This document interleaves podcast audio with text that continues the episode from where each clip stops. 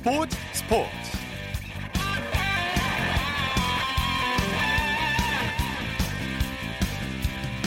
여러분 안녕하십니까? 아나운서 이창진입니다. 기다리고 기다리던 프로스포츠가 서서히 기지개를 켜고 있습니다. 5월 5일 어린이날에 맞춰 프로야구가 개막하고요. 프로축구 K리그도 5월 8일 어버이날에 막을 올립니다. 개막이 두 달 이상 미뤄지면서 일정은 축소됐고요. 당분간 모든 경기는 무관중으로 열립니다.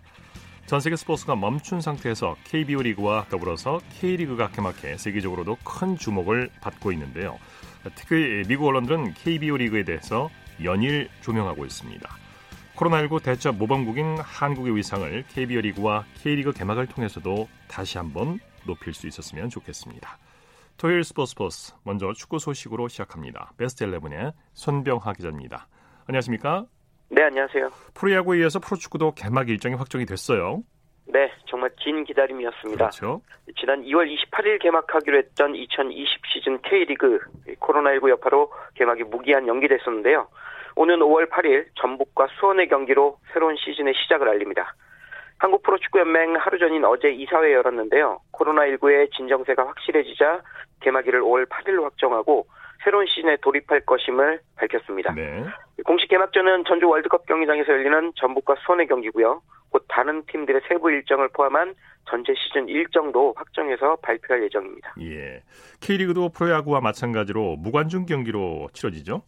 그렇습니다. 어제 이사회에서는 개막전을 포함해 당분간 K리그를 무관중 경기로 연다고 발표했습니다. 네. 이후 코로나19 상황과 사회적 분위기 등을 고려해 점진적으로 관중 입장을 허용할 방침입니다. 물론 리그 개막 후에도 코로나19 상황이 나빠지면 즉각 대응하기로 했습니다. 코로나19 감염자가 다시 증가세를 보이거나 돌발 상황이 생기면 즉각 리그를 중단하기로 했습니다.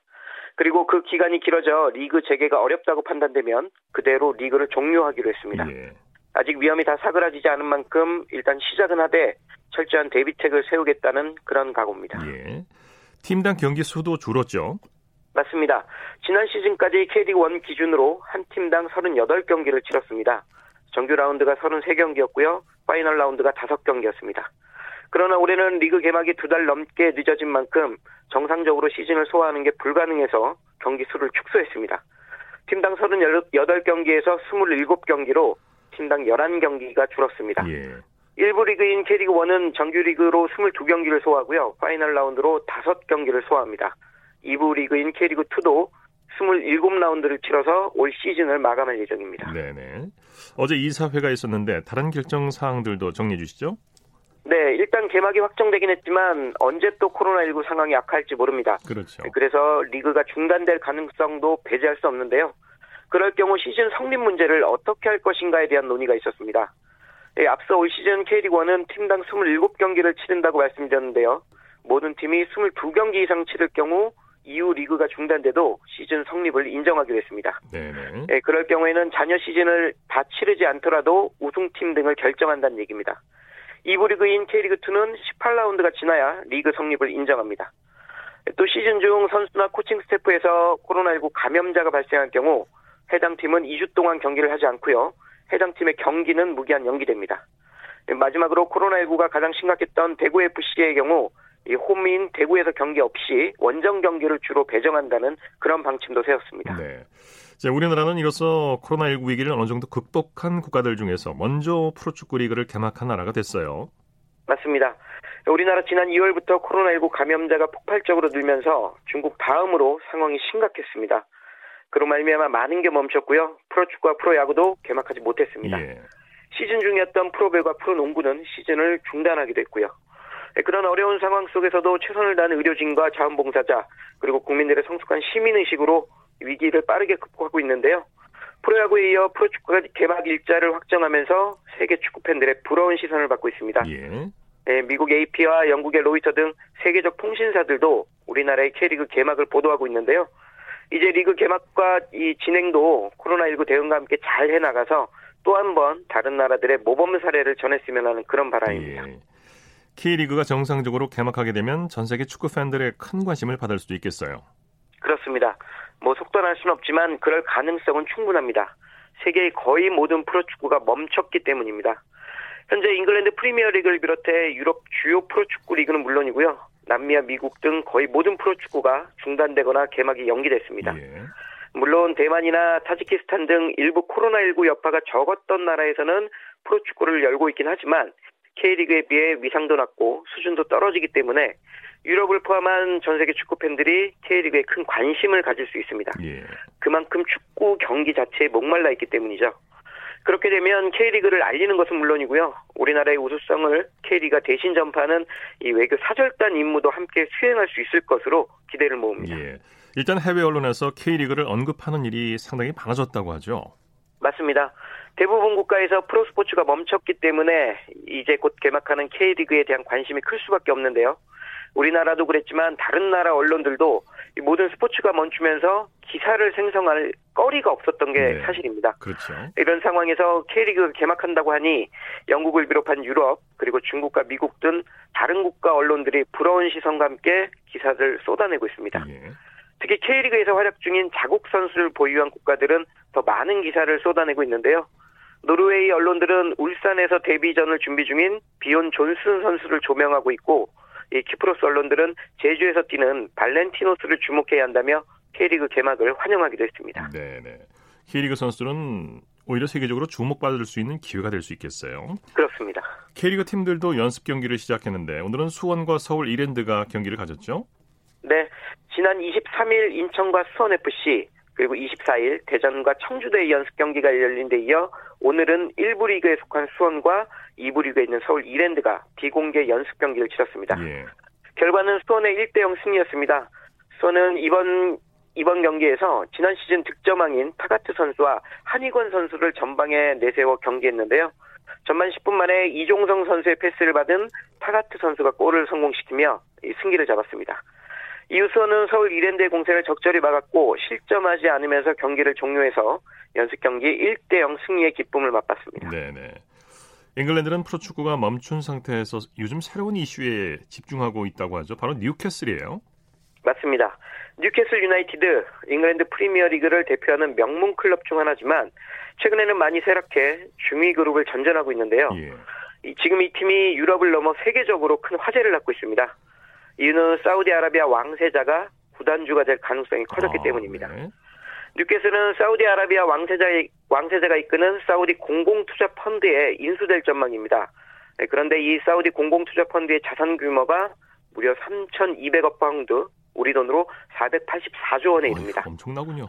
네, 맨체스터 시티를 인수했던 카타르의 셰이크 만수르 구단주의 자산의 10배가 넘는다고 하니 뉴캐슬 요즘 전 세계 축구 클럽들의 부러운 시선을 한 몸에 받는 건 당연해 보입니다. 네, 이거 엄청난데 우리나라 1년 국가 예산과 비슷한 규모네요. 그렇습니다. 올해 우리나라 예산이 약 512조 원으로 발표됐으니까요. 아, 네. 그에 버금가는 자본력을 지녔다고 할 수 있겠습니다. 일개 축구 클럽을 운영하는 구단주가 말이죠. 네. 그래서 인수가 확정되고 나면 엄청난 자금력을 동원해 슈퍼스타들을 사들일 것이라는 전망이 쏟아지고 있는데요. 그런 얘기겠죠. 네, 이 바르셀로나에서 뛰는 앙투안 그리즈만, 파리 생제르맹에서 활약 중인 에딘손 카바니, 그리고 바이에른 뮌헨 소속인 필리페 쿠티뉴 선수 등 세계적인 선수의 이름이 벌써 이적 리스트에 올랐다고 합니다. 예. 감독들도 뭐 죄다 명장의 이름만 거론되고 있습니다. 토트넘을 이끌었던 마우리시오 포체티노 감독, AC 밀란을 지도했던 마시밀리아노 알레그리 감독 등의 이름이 언급되고 있는데요. 뉴캐슬 인수 여부가 코로나19 여파로 꽁꽁 얼어붙은 유럽 축구에 새로운 활력을 제공하고 있는 것만은 분명해 보입니다. 네. 소식 감사합니다. 네, 고맙습니다. 축구 소식 베스트 11의 손병화 기자와 정리했습니다.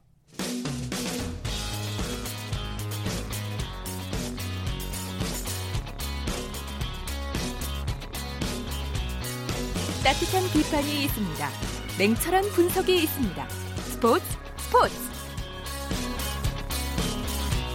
이어서 우리에게 환희와 감동을 안겨준 스포츠 스타들의 활약상을 살펴보는 스포츠를 빛낸 영웅들 시간입니다. 정수진 리포터와 함께합니다. 어서 오십시오. 네, 안녕하세요. 아, 오늘은 어떤 스포츠 영웅입니까? 네, 지난 20일이 장애인의 날이기도 했고 그동안 많은 야구 팬들이 기다려온 한국 프로야구 개막도 오는 5월 5일로 결정이 됐는데요. 그래서 오늘은 야구에서의 영웅, 특히 메이저리그에서 뛰었던 장애인 선수를 알아보려고 합니다. 예. 아, 그동안 그 자동차 사고로 오른팔을 잃은 왼팔의 야구 야구 선수인 피트 그레이도 있었고요. 사고로 두 손가락을 잃었지만 세 손가락으로 강타자를 요리했던 모데카이 브라운도 있는데 오늘 제가 이야기하고자 하는 선수는 바로 미국의 짐 에보트입니다. 네, 네. 짐 에보트는 투수로 활약한 선수죠. 그렇죠. 일명 조막손 투수로 불렸는데요. 조막손은 이 손가락이 없거나 오그라져서 펴지 못하는 손을 지칭을 합니다. 67년도에 아, 태어난 짐, 짐 에보트는 태어날 때부터 오른쪽 손목 아래가 없었는데 요. 예. 그럼에도 불구하고 어, 전형적인 기교파 투수로 체인지업과 슬라이더가 주무기였습니다. 네. 네. 네. 아마 한국 팬들이 짐 에보트를 알게 된게 네. 88 서울 올림픽 때가 아니었을까 싶어요. 네, 그 당시에 야구가 시범 종목이었지만 짐 에보트는 미국 야구 국가대표팀의 에이스로서 잠실 야구장 마운드에 올랐습니다. 그때 금메달을 획득하는 데 결정적인 역할을 했고요. 그 당시 영상이나 사진을 보면 마지막 타자를 아웃시킨 직후에 마운드 위에서 펄쩍 뛰면서 기쁨을 표출하는 모습을 볼 수가 있습니다. 네. 아, 그리고 에보트가 선보인 최고의 장면은 바로 93년 9월 4일 어, 뉴욕 양키스 시절에 클리블랜드 인디언스를 상대로 노히트 노런을 달성한 거예요. 네. 네. 이 노히트 노런은 무안타, 무실점으로 이기는 거라 정말 네. 쉽지 않은 기록인데 그렇죠. 이걸 또 에버트가 해냈네요. 네, 사실 이 90년대의 클리블랜드는 단일 시즌에만 1000득점을 기록할 정도로 강력한 공격력을 보유하고 있었는데요. 예. 이런 팀을 상대로 노히트 노런을 기록한 겁니다. 4대 어, 0으로 승리를 이끌어내는 동안 단 한 개의 안타도 허용하지 않았는데요. 사실 모두가 이 장애가 있는 오른손에 주목하고 있을 때 에버트는 공을 던지는 왼손으로 자신의 존재를 증명하려고 노력을 했고요. 실제로 어, 노히트 노런을 달성한 이후에는 에버트의 왼손에 더 주목하기 시작했습니다. 예, 그리고 예. 이 노히트 노런을 다, 했을 당시에 마지막으로 상대했던 타자가 삼성 라이온즈에서 활동한 적이 있었던 카를로스 바에르가였다고 하네요. 그렇군요. 네. 사실 투수가 공만 던지는 게 아니라 수비도 해야 되기 때문에 네. 한쪽 팔에 장애가 있으면 수비는 참 쉽지 않은 일인데요. 맞아요. 그러니까 호투를 하기는 했지만 사실 오른손이 불편한 상황에서 타구를 수비하기에는 어려움이 있죠. 그래서 일단 장애가 있는 오른손에 글러브를 걸친 채 공을 던지고 예. 타구가 날아올 걸 대비해서 공을 던지자마자 글러브를 왼손으로 바꿔 아, 끼우고요. 네. 왼손의 글러브로 공을 잡은 이후에 다시 글러브를 오른팔에 걸치고 공은 왼손으로 수비수에게 송구를 아, 했습니다. 네. 예. 제가 영상을 봤는데요. 정말 순식간에 글러브를 바꿔 끼고 송구를 하더라고요. 예. 예. 한 번은 그 미국 국가대표 시절에 상대팀이었던 쿠바 대표팀이 에버트를 상대로 번트 작전을 펼쳤지만 에버트의 능숙한 수비에 막혀서 결국에는 패했다고 합니다. 네. 예. 자, 그러면 2005년도에 어, 방송이 됐던 KBS 스포츠 세상에 나왔던 부분을 음성으로 들어보시죠. 우리 안방에서 열렸던 88 서울올림픽 눈부신 호투로 미국의 금메달을 안겼던 이 선수 그가 바로 짐 에버트였습니다. 공을 던지는 왼손에 글러브를 껴야만 한다는 사실. 그런데 투구가 끝나자마자 재빨리 손을 바꿉니다. 와 감동이네. It was very natural to me and very easy. And I think it would be for anybody, you know, if it would be a different situation. 더욱 놀라운 것은 바로 이 무대. 메이저리그 최고의 명문 양키스의 줄무늬 유니폼을 입고 노히트 노런. 과연 인간 의지의 한계는 어디까지일까요? 네. 네. 에보트가 중간에 인터뷰한 말을 해석을 하면 한 손으로 야구하는 게 저에겐 자연스럽고 쉬운 일이다. 처음부터 두 손이 모두 있었다면 모르지만 처음에 시작을 한 손으로 했기 때문에 어렵지 않다였습니다. 예. 예. 즉, 한 손이 없었지만 공을 던지고 받는 것은 문제가 없었고요. 어릴 때부터 아버지와 함께 공을 던지고 받는 연습을 했고 벽에다가 공을 던지면서 왼손으로만 공을 던지고 받는 기술을 또 터득을 했습니다. 네. 이렇게 끊임없는 훈련을 하면서 고등학교 때는 또 학교를 대표하는 투수였고요. 미식축구에서는 또 쿼터백으로 뛰면서 팀을 주 대항 대회 우승으로 이끌기도 했어요. 네. 네. 이 고등학교 때 학교를 대표하는 에이스 투수인 만큼 대학을 졸업하기도 전에 프로 무대로 데뷔했죠. 네, 그렇습니다. 서울 올림픽에서 금메달을 딴 후에 캘리포니아 에인절스에 입단을 했는데요. 그런데 마이너리그를 한 경기도 뛰지 않고 데뷔 첫 해에 바로 메이저리그에 입성하게 됩니다. 예. 메이저리그 통산 87승 108패, 평균 자책점 4.28, 또 888개 삼진을 잡았고요. 어, 내셔널리그로 옮긴 후에는 또 한 손으로 친 두 개의 안타도 있습니다. 네. 심지어 그 중에 한 개가 역대 최강 마무리 투수 중 한 명이라고 할 수 있는 마리아노 리베라에게 뽑은 거예요. 예, 예 이렇게 예. 짐 에보트가 많은 분들에게 꿈과 희망을 안겨주면서 활동을 했지만 어깨 부상으로 인한 성적 부진으로 1999년 6월 21일 어, 이 경기를 마지막으로 마운드를 내려옵니다. 예, 네. 예. 짐 에보트가 은퇴 이후에도 의미 있는 행보를 이어갔죠. 네, 어, 전국을 돌면서 많은 분들에게 힘과 용기를 주는 그런 강연을 많이 했고요. 네. 또 많은 편지를 받으면서도 답장을 다 해주는 걸로 유명합니다. 예. 이렇게 하면서 희망과 꿈을 전해주고 있는데요. 사실 에보트의 이런 활동은 에보트의 학창 시절 스승이었던 돈 클락슨의 영향이 큰 것 같아요. 네. 왜냐하면 어린 시절에 불가능한 것이 없다고 생각한 에보트였지만 한 손으로 하기 힘든 일이 한 가지가 있었는데요. 바로 신발 끈을 묶는 일이었습니다. 예, 그런데 클락슨 선생님이 하룻밤을 꼬박 세운 끝에 한 손으로 신발 끈을 묶는 방법을 찾았고 이걸 에보트에게 알려줬는데요. 네. 에보트는 이 일이 내 인생에서 가장 중요했던 순간이라고 예, 회고록에 적기도 했습니다. 예, 그때의 예. 어, 이 일이 정말 에보트에게는 전환점이 된 것 같은데요. 이제는 에보트가 걸어온 길이 정말 많은 분들에게 꿈과 희망이 되고 있잖아요. 네. 에보트가 은퇴 이후 에 했던 말이 있습니다. 네. 나는 하루하루 최선을 다했다. 그리고 최선을 다했던 내 자신이 자랑스럽다. 그래서 후회는 없다였습니다. 네, 네. 정말 네. 그 잔잔한 감동을 주는 얘기입니다. 그러니까요. 네. 자신의 장애를 불가능이라고 생각하지 않고 목표를 이루기 위해서 끊임없이 노력했던 짐 에보트를 다시 한번 기억하시면 좋을 것 같습니다. 네. 네. 스포츠를 빛낸 영웅들 정수진 리포터와 함께했습니다. 수고했습니다. 네, 고맙습니다. 쳤다 하면 홈런이고 슛 골이고 각본 없는 한편의 드라마. 그것이 바로 그것이 바로 손에 잡힌 우승 트로피. 목에 걸린 그 배달 너와 내가 하나 되는. 그것이 바로 그것이 바로 그것이 바로 꿈꾸던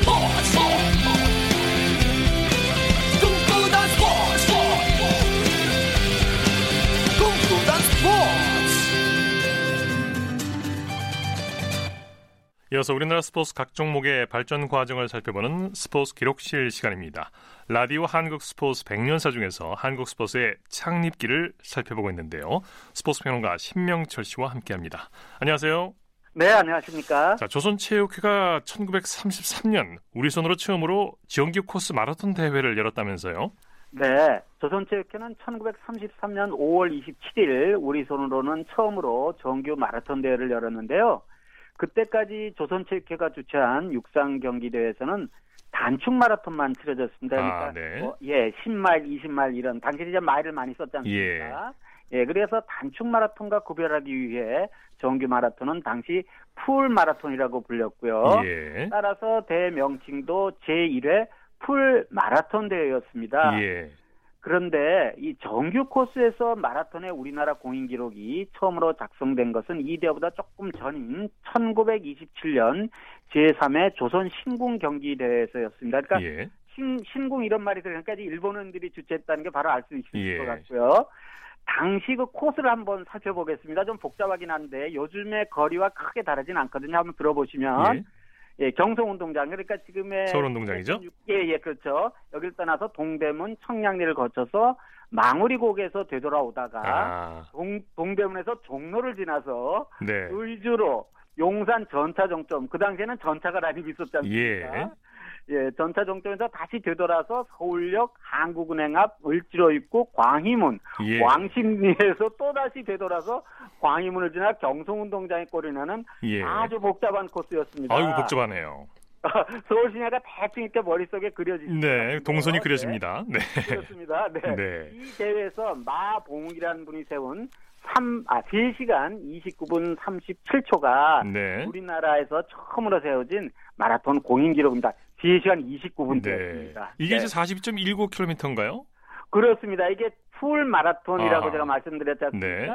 예, 마라톤 정규 코스 42.195km였습니다. 예. 이게 어떻게 진행이 됐는지 좀 자세히 설명해 주시죠. 네, 제1회 이제 풀 마라톤 대제 앞에 소개 말씀드렸지 않습니까? 예, 이 대회는 어떻게 진행됐냐면 34명의 선수, 우리가 처음으로 주최한 대회죠. 예. 34명 선수들이 참가했는데 이번에는 견지동에서 출발을 해서 경원 가도를 달려 망월사 입구 지금의 도봉산 입구쯤 네네. 의정부 쪽이죠. 예, 그렇습니다. 네. 여기서 되돌아오는 이 대회에서는 충주에서 온 안성학이라는 분이 2시간 46분 38초로 우승을 했고요.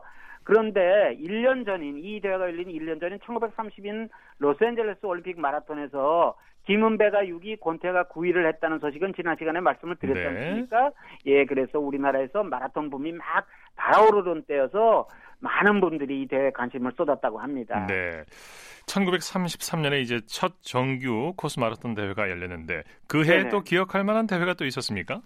네, 1933년 1월 22일 서울 한강에서 조선체육회 주최 제9회 전조선 빙상경기 선수권 대회가 열렸는데요. 네. 이 대회 남자부에서는 신의주에서 온 이성덕이 500m를 50초 6. 당시 이게 조선 신기록이라고 합니다. 예. 예, 그리고 1500m, 5000m, 1000m 그러니까 당시에 시행됐던 모든 거리에서 다 우승을 휩쓸었는데요. 음. 이 이성덕이라는 분은 3년 뒤인 1936년 2월 독일 가르미슈파르텐키르헨에서 열린 제4회 동계올림픽 스피드 스케이팅에 김정현, 장우식 과 함께 일본 대표 선수로 참가하게 되고요. 네. 또 그해 6월 24일 경성운동장에서 열린 제10회 전조선 육상 경기대회에서는 남자 100m에서 김운서가 11초로 우승을 했고요.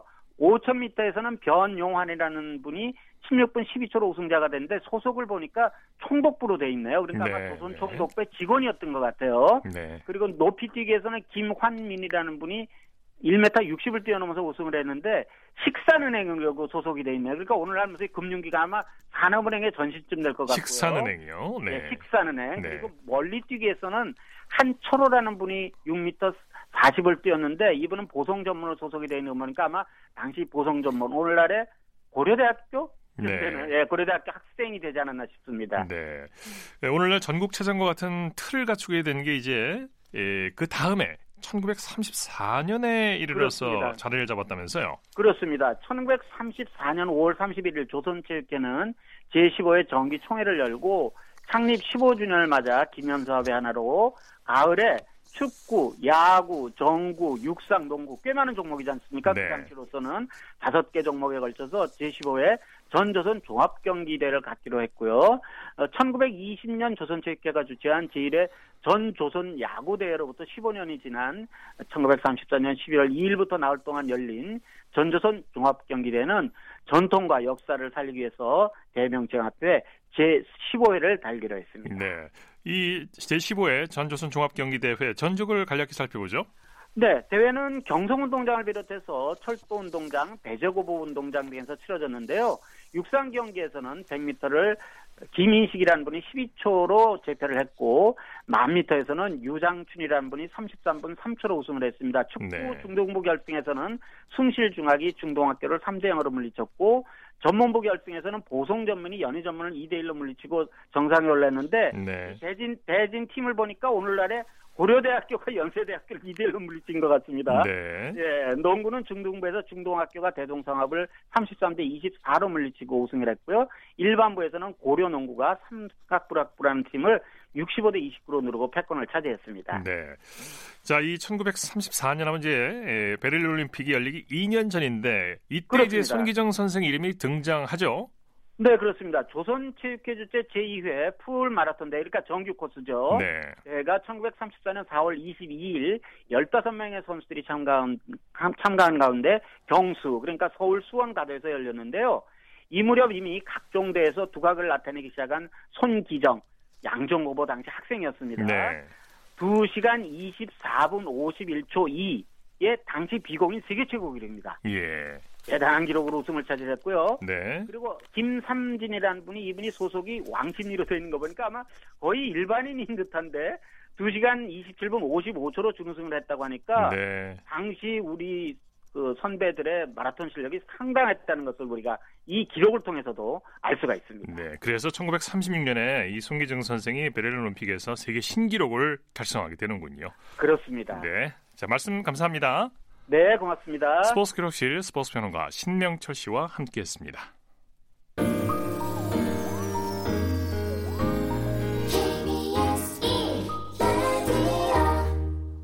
이어서 프로야구 소식 살펴보겠습니다. 스포츠 서울의 윤세호 기자입니다. 안녕하세요. 네, 안녕하세요. 프로야구 개막이 5월 5일 어린이날로 확정이 됐는데요. 개막일이 확정되면서 연습 경기도 추가 편성됐죠? 그렇습니다. 지난 21일 이사회에서 5월 5일 어린이날로 개막일이 확정이 됐는데요. 예. 그러면서 팀 간 연습 경기 또한 팀별로 약 두 경기씩 추가가 됐습니다. 어, 연습 경기는 5월 1일에 종료가 됩니다. 네. 오늘은 시범 경기 4경기가 열렸는데 시범 경기가 열린 후 첫 주말 경기죠. 네, 잠실, 고척, 창원, 대구에서 4경기가 열렸는데요. 어, 무관중 경기로 진행되고 있는 만큼 특별한 뭐 야구장 분위기를 느낄 수는 없지만 그래도 야구에 굶주린 많은 팬들이 TV 혹은 스마트폰을 통해 갈증을 해소하고 있습니다. 연습 경기 첫날인 21일 경기 같은 경우에는 한 포털 사이트에서 누적 시청자 수가 지난해 정규 시즌보다 약 2.7배보다 많은 그런 엄청난 수를 기록을 했는데요. 네. 어, 그만큼 야구 팬들이 야구장을 찾지는 못해도 어, 열기를 정말 뜨겁게 달아오르고 있습니다. 예. 먼저 하나와 삼성의 경기가 대구에서 열렸는데 대구에서 연습 경기가 열린 건 이번이 처음이죠. 그렇습니다. 삼성이 지난 21일에는 광주, 23일에는 부산에서 원정 경기에 임했는데요. 오늘은 홈인 대구 삼성 라이온즈 파크에서 하나와 맞붙었습니다. 네, 삼성이 완승을 거뒀죠. 삼성이 마운드 힘을 앞세워서 3대 0으로 한화를 꺾었습니다. 네, 삼성 외인 듀오가 무실점 쇼를 펼쳤어요.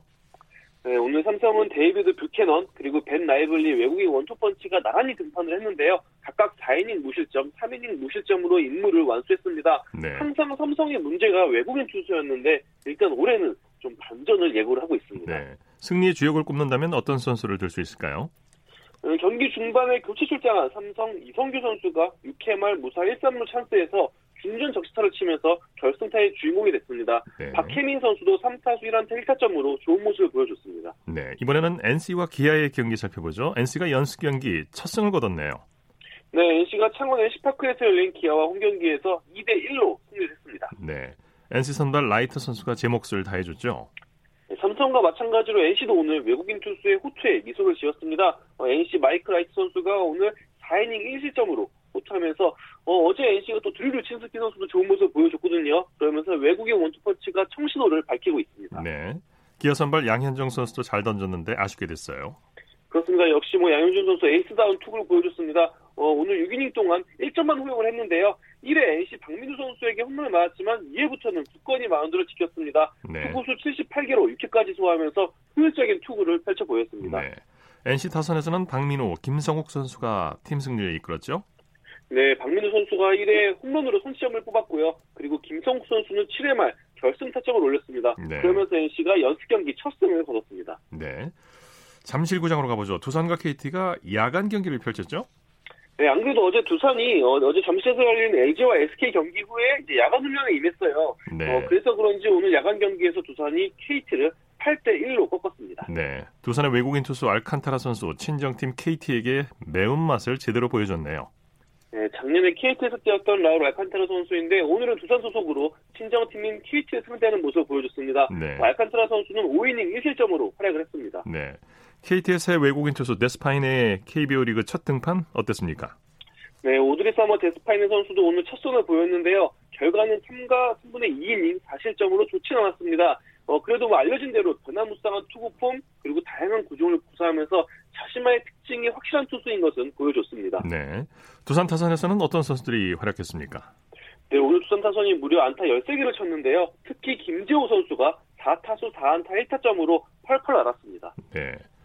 고척 도움구장으로 가보죠. SK와 키움의 경기는 어떻게 됐습니까? 네, 키움이 8대 2로 승리하면서 연습 경기 첫 승을 첫 승에 성공을 했습니다. 네, 점수차가 좀 많이 났는데 경기 내용 정리해 볼까요? 키움 선발 투수 최원태 선수의 호투가 빛났는데요. 어, 최원태 선수 지난해보다 향상된 구속을 보여주면서 5이닝 무실점으로 활약을 했습니다. 네. 키움 타자들이 정말 고른 활약을 또 펼쳤는데요. 특히 김혜성 선수가 4타수 2안타 1타점으로 멀티히트를 기록을 했습니다. 네. 승부가 어디서 갈렸나요?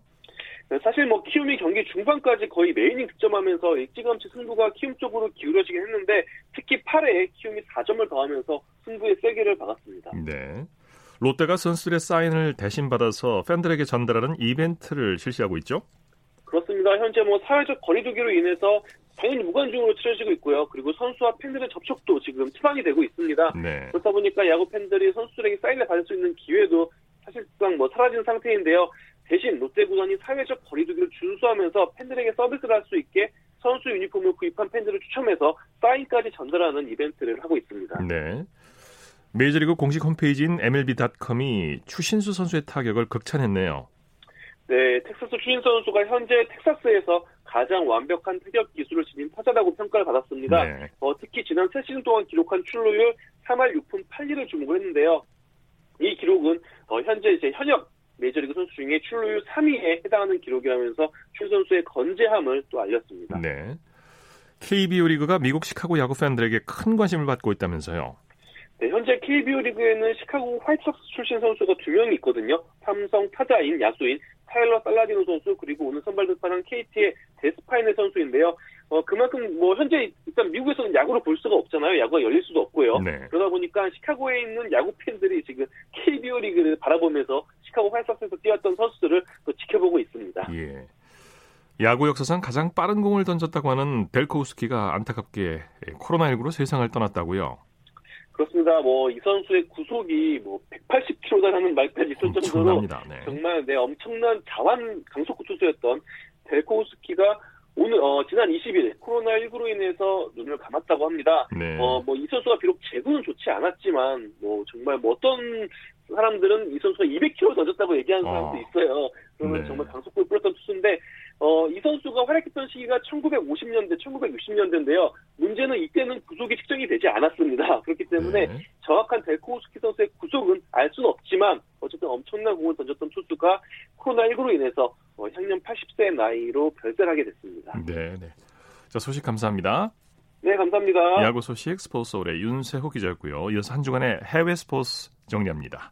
월드 스포츠 연합뉴스 영문뉴스부의 유지호 기자와 함께합니다. 안녕하십니까? 네, 안녕하세요. 최근에 자격 정지 처분을 받았던 중국 수영 선수 쑨양이 대표팀 훈련 명단에 포함됐다는 보도가 있네요. 네, 이 쑨양이 도핑 검사를 방해한 혐의로 지난 2월 자격 정지 8년을 받은 바 있는데요. 네, 홍콩의 사우스차이나 모닝포스트 신문은 쑨양이 도쿄올림픽을 대비해 소집 훈련을 하는 중국 수영 대표팀 선발에, 선- 대표팀에 선발됐다고 어, 지난 목요일 보도했습니다. 네. 순양과 그의 전담 지도자인 주주건을 포함해 선수, 지도자, 스태프 등 총 17명이 올라가 있다고 하는데요. 훈련 기간은 이달 1일부터 2월 30일까지 석 달이고요. 어, 이를 두고 세계 반도핑 기구의 규정을 위반한 것이 아니냐는 지적도 나왔습니다. 네. 중국 수영협회는 성명을 내고 서둘러 진화에 나섰는데요. 이 보도에 근거가 된 명단은 순양의 자격정지 이전에 만들어진 것이라고 설명을 했습니다. 네. 8년 자격정지면 어, 순양에게 사실상 은퇴 선고나 다름없는데요. 그는 스포츠 중재재판소의 결정을 스위스 연방법원에 항소하겠다고 했지만 이 최근 코로나19의 영향으로 재판 절차는 중단된 상태입니다. 네. 사우디의 리야드와 카타르 도하가 2030년 아시안 게임 유치 신청서를 제출했다고 하죠. 네, 아시아 올림픽 평의회가 어, 이두 도시가 22일 마감 시한에 맞춰서 대회 유치 신청에 응했다고 전했습니다. 네. 도하는 2006년 12월 제15회 아시안 게임을 개최했었고요. 사우디는 아직 개최 경험이 없습니다. 어, 중동 지역은 고온의 사막 기후 탓에 아시안 게임도 겨울에 대회를 개최해야 하는데요. 2030년 아시안 게임 개최 도시 선정 결과는 올해 11월 발표됩니다. 사우디와 카타르는 지리적으로는 국경을 맞댄 이웃이지만 3년 전 국교가 단절돼서 정치 외교적으로는 불화를 빚고 있는데요. 한편 다음 아시안 게임은 2022년 중국 항저우에서 열리고 2026년 대회는 일본의 아이치 나고야에서 열릴 예정입니다. 네. 남자 테니스 스타 로저 페더러가 남녀 프로 투어를 하나로 합치자고 주장했네요. 네, 이 투어 단일화 주장은 어, 남자 ATP 투어 또 여자 WTA 투어가 선수 구호 기금을 함께 마련하기로 했다는 소식이 전해진 다음 날인 어, 목요일에 나왔습니다. 전 세계 테니스가 7월 초까지 중단된 상황에서 위기 타개를 위해선 하나의 단체로 힘을 모으는 것이 효율적이라는 판단에서 비롯된 페더러의 주장인데요. 네. 어, 일부 투어 대회는 ATP와 WTA, 즉 남녀 투어 대회가 같은 기간, 또 같은 장소에서 대회를 하기도 하지만 대부분의 경우 투어 대회 일정이 양대 투어가 별도로 진행됩니다. 어, 페더러의 라이벌인 라파엘 나달은 소셜 미디어를 통해서 어, 이, 런 주장에 지지 의사를 나타내기도 했는데요. 한편 이 팬들의 엇갈린 반응이 나오자 어, 페더러는 반드시 남녀 대회를 동시에 치르자는 의미가 아니라 이 테니스 단체의 리더십을 효율적으로 만들자는 취지라고 설명을 했습니다. 네. 어, 1년 연기된 하계올림픽 개최 비용을 일본 측이 계속 부담할 거라고 국제올림픽위원회가 전했네요. 네, 국제올림픽위원회 IOC가 홈페이지를 통해서 이 대회 연기에 따른 재정적 영향에 대해 설명했는데요. 어, 아베 신조 일본 총리가 대회를 위한 기존 합의 조건에 따라서 일본이 계속 비용을 부담해 나갈 거라는 점에 동의했다고 밝혔습니다. 예. IOC도 비용 중 부담해야 될 부분을 책임질 거라고 일단은 덧붙였는데요. 하지만 연기에 따른 추가 발생 비용을 일본 정부나 일본 조직이 또 IOC가 어떻게 부담할 것인지 등에 대해서는 자세한 설명을 하지 않았습니다. 네. 어, 사상 초유의 올림픽 1년 연기로 인해 추가 비용이 우리 돈 최대 7조 원에 달할 것이라는 전망도 있는데요. 그런데 이번 IOC 설명이 일본의 추가 비용, 일본이 추가 비용 부담에 동의했다는 뜻으로 해석되면서 일본 정부가 선긋기에 나섰습니다. 네. 일본 측은 추가 비용을 두고 IOC가 어떤, 역, 어떤 역할을 해줄지 논의 중이라고 했습니다. 네. 코로나19로 올해 전 세계에서 열릴 예정이던 스포츠 행사가 절반 가까이 취소됐다는 통계가 나왔다고 하죠? 네, 그렇습니다. 미국의 ESPN이 스포츠 마케팅 회사인 투서클스의 자료를 인용해 보도했는데요. 올해 주로 주요 프로 경기나 5천 명 이상 입장이 예상되는 종목의 경기 대회가 4만 8,803개가 있었는데 이 가운데 올해 안에 개최되는 대회 수는 2만 6,424개에 불과하다고 합니다. 네. 총 47%가 취소됐다는 얘기인데요. 또 앞으로 추가로 취소될 대회가 나올 수 있기 때문에 어, 올해 예정된 스포츠 행사의 절반 이상이 어, 그대로 없어질 가능성도 있습니다. 네. 투서클스의 집계에 따르면 올해 전 세계 스포츠 산업의 예상 수익이 737억 달러, 우리 돈 약 90조 원으로 예상되는데요. 코로나19 변수가 생기기 전 예상치의 45%인 616억 달러가 줄어든 액수입니다. 네. 같은 기준으로 집계한 지난해 통계를 보면요. 전 세계 스포츠 산업 수익이 1,290억 90억 달러에 달했습니다. 네. 자, 소식 감사합니다. 네, 감사합니다. 월드스포츠 연합뉴스 영문뉴스부의 유지호 기자였습니다. 스포츠 단신 전해드립니다. 라파엘 나달과 앤디 머리가 맞대결을 펼칩니다. 나달과 머리는 노박 조코비치, 로저 페더러와 함께 남자 테니스의 빅4를 형성하는 선수들인데요. 이들은 2016년 16년 이후 한 번도 공식 대회에서 상대한 적이 없기 때문에 나달과 머리의 맞대결 성사는 여느 때 같았으면 테니스 팬들의 가슴을 설레게 할 매치업이 됐을 겁니다. 올해 나달과 머리의 맞대결은 실제 테니스 코트가 아니라 온라인상의 게임에서 펼쳐지게 됩니다. 오는 27일부터 나흘간 열리는 마드리드 오픈 버추얼 프로 채리티 이벤트에서 나달과 머리는 나란히 1그룹에 속해 테니스 게임 실력을 겨루게 됩니다. 마드리드 오픈은 원래 5월 초에 스페인 마드리드에서 열릴 예정이었는데요. 코로나19 때문에 취소가 됐습니다. 대신 27일부터 나흘간 남녀 선수 16명씩 출전하는 온라인 게임 대결을 통해 팬들에게 볼거리를 제공하기로 했습니다. 또 남녀부의 상금도 각 15만 유로, 우리 돈으로 약 2억 원씩 걸려 있고 상금 일부는 테니스 대회 중단으로 경제적 어려움에 부닥친 하위 랭커 선수를 돕는데 쓰입니다. 스포츠 스포츠 오늘 준비한 소식은 여기까지고요. 내일도 풍성한 스포츠 소식으로 찾아뵙겠습니다. 함께해 주신 여러분 고맙습니다. 지금까지 아나운서 이창진이었습니다. 스포츠 스포츠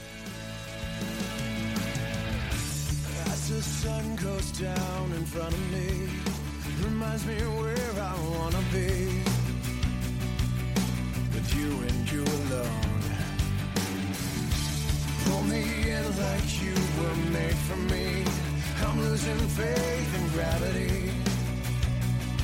And I just need to let